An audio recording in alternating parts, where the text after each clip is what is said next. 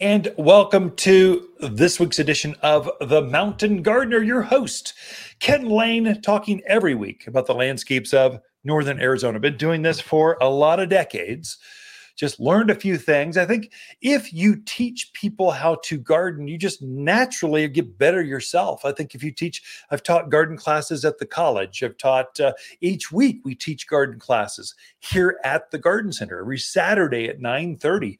And so if you just teach more, it's just it's it's top of mind all the time going, oh, I keep a list on my phone, just going, okay, oh, that's good. I was doing this in my yard. I should share that with folks. Why was I doing that? You're explaining in your head while you're gardening. I don't know if I need therapy for that or I just enjoy gardening so much I like to share it, but hopefully you'll learn a few things throughout the show. And I'm trying to break up the segments now so that it's an hour program. Trying to break the segments up so each one's got a theme, a, a topic, something that will help, some nugget you can take out of it and use at your in your gardens that week.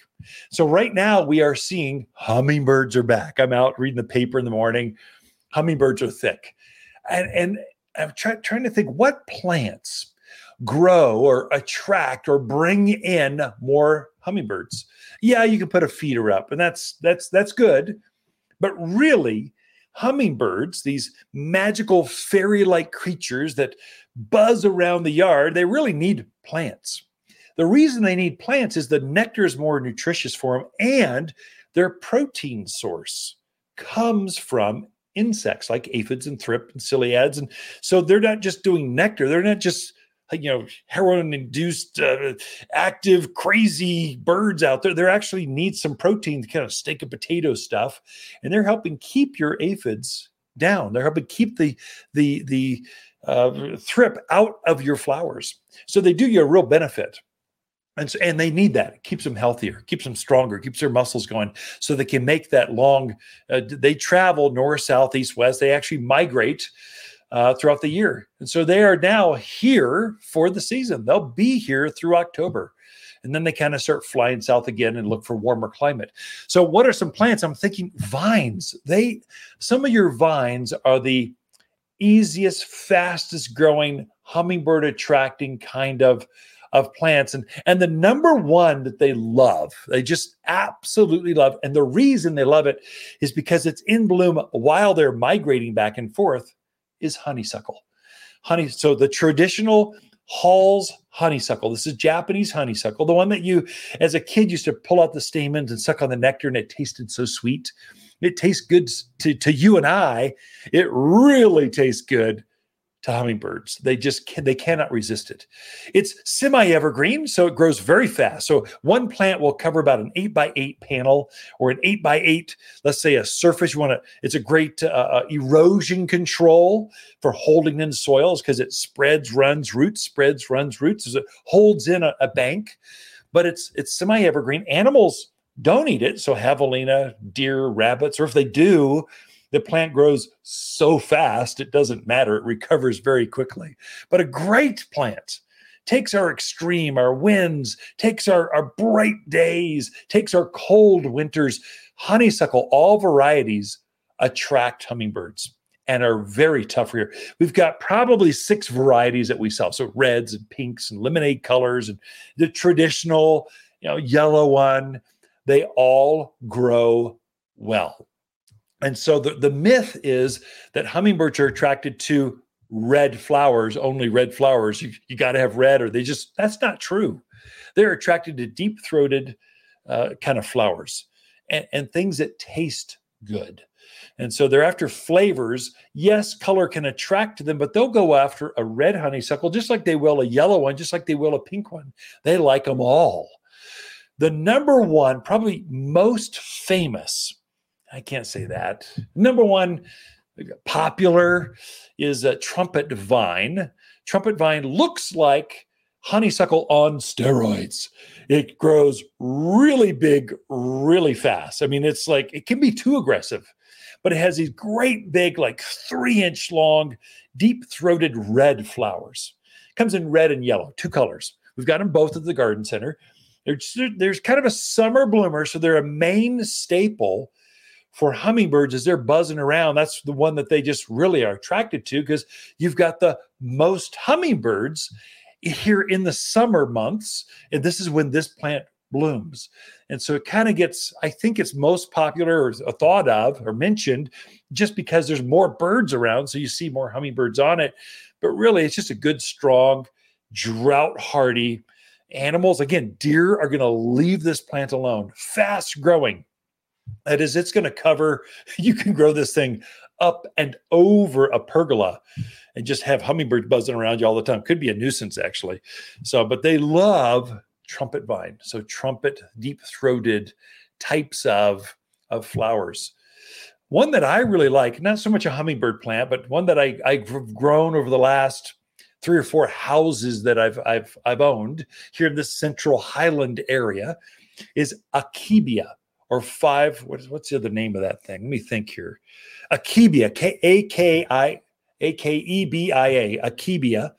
Uh, it's got a, a oh chocolate vine. That's the other name. So it's got a flower in spring that smells like chocolate. You can't really see it per se. Yeah, little kind of white ball shaped or, or chocolate colored flowers uh, but really the fragrance you smell. But the reason I like Akebia is it grows fast. If you want a privacy screen, so if you want to encourage this vine to grow like now to the top of this six foot fence plus an extra two feet, Akebia is your plant and it's evergreen. I've grown it in the shade, I've grown it in the sun, I've grown it any, it just grows, it just grows. It loves to grow. So right now I have a, a big uh, uh, type of, of six foot retaining wall. It's ugly. Oh my gosh, it's just sterile. I've got gardens on top, gardens on below. I'm going, what can I do to soften up this big sterile wall? I put a trellis up, planted a kiwi, a kiwi at the back side. It just grew right up it, and it is magnificent. You can't see the wall. It just looks like this lush green secret garden. It's beautiful. Then I put a piece of, of furniture up on top of the wall on top of the patio, basically. And now it's grown up over that iron furniture, and now it's taken on the shape of use it as a trellis almost. So it's, it's really a piece of art. I mean, it's really striking. You come on the back patio, you go, "Whoa, that's that's pretty cool." What is that? It's a Akebia. And so the native one that grows wild, if you just want, I want native plants, nothing. If it doesn't grow up in the Bradshaws, I don't want it. That's Virginia creeper. That one does grow absolutely wild. That's Virginia creeper has five petals. Its cousins called Boston ivy. They're virtually the same, same from the same uh, uh, species. One's got three leaves, one's got five. Basically, they're both self-clinging types of vines. They're famous, both of those, Boston ivy and Virginia creeper. They're going to adapt and think that they are wild plants. They're going to be very happy here. Animals don't bother them. Javelina, deer, rabbits, pack rats, they leave this thing alone. Uh, but it's most famous in the fall of the year for its bright, bright fire engine red color. That's very, it's the brightest of all the autumn colors as far as vines go. It's magnificent. And so if you want something you can you can grow out there and then just let it go by itself. Easy easy care Virginia creeper is your plant. You'll see some magnificent commercial settings. I was up at uh, um, what is it, the Prescott Resort. As you go in their main door right there, not the casino down, but up up on the hill, Prescott Resort in the hotel, they've got Boston ivy growing up this like four stories, huge facial front. But again, the wall was too big, too sterile. They put Boston Ivy, whoever designed that, magnificent job. They've got some aspens in front of it that are just beautiful. And so here's the insider tip with all vines. If you're going up, up a fence, if you want to need to trim them back, trim them back in the month of March. You let them let them just do their thing then you're going to trim them back as close as you can to that fence, as close as you can to the, well, as close as you can. So within six inches of that chain link fence. Fertilize it with the all purpose plant food, and it's going to wake up and just take off with new growth right after that. So the reason I say March is if you do it earlier, you could do it earlier, it's fine, but it'll have this cut back look. Ugh. If you do it right before they flush out new growth, the end of March and April, you, it'll look bad for a shorter amount of time and be happy and healthy. So, again, we've got a lot in store for you. Be right back after this.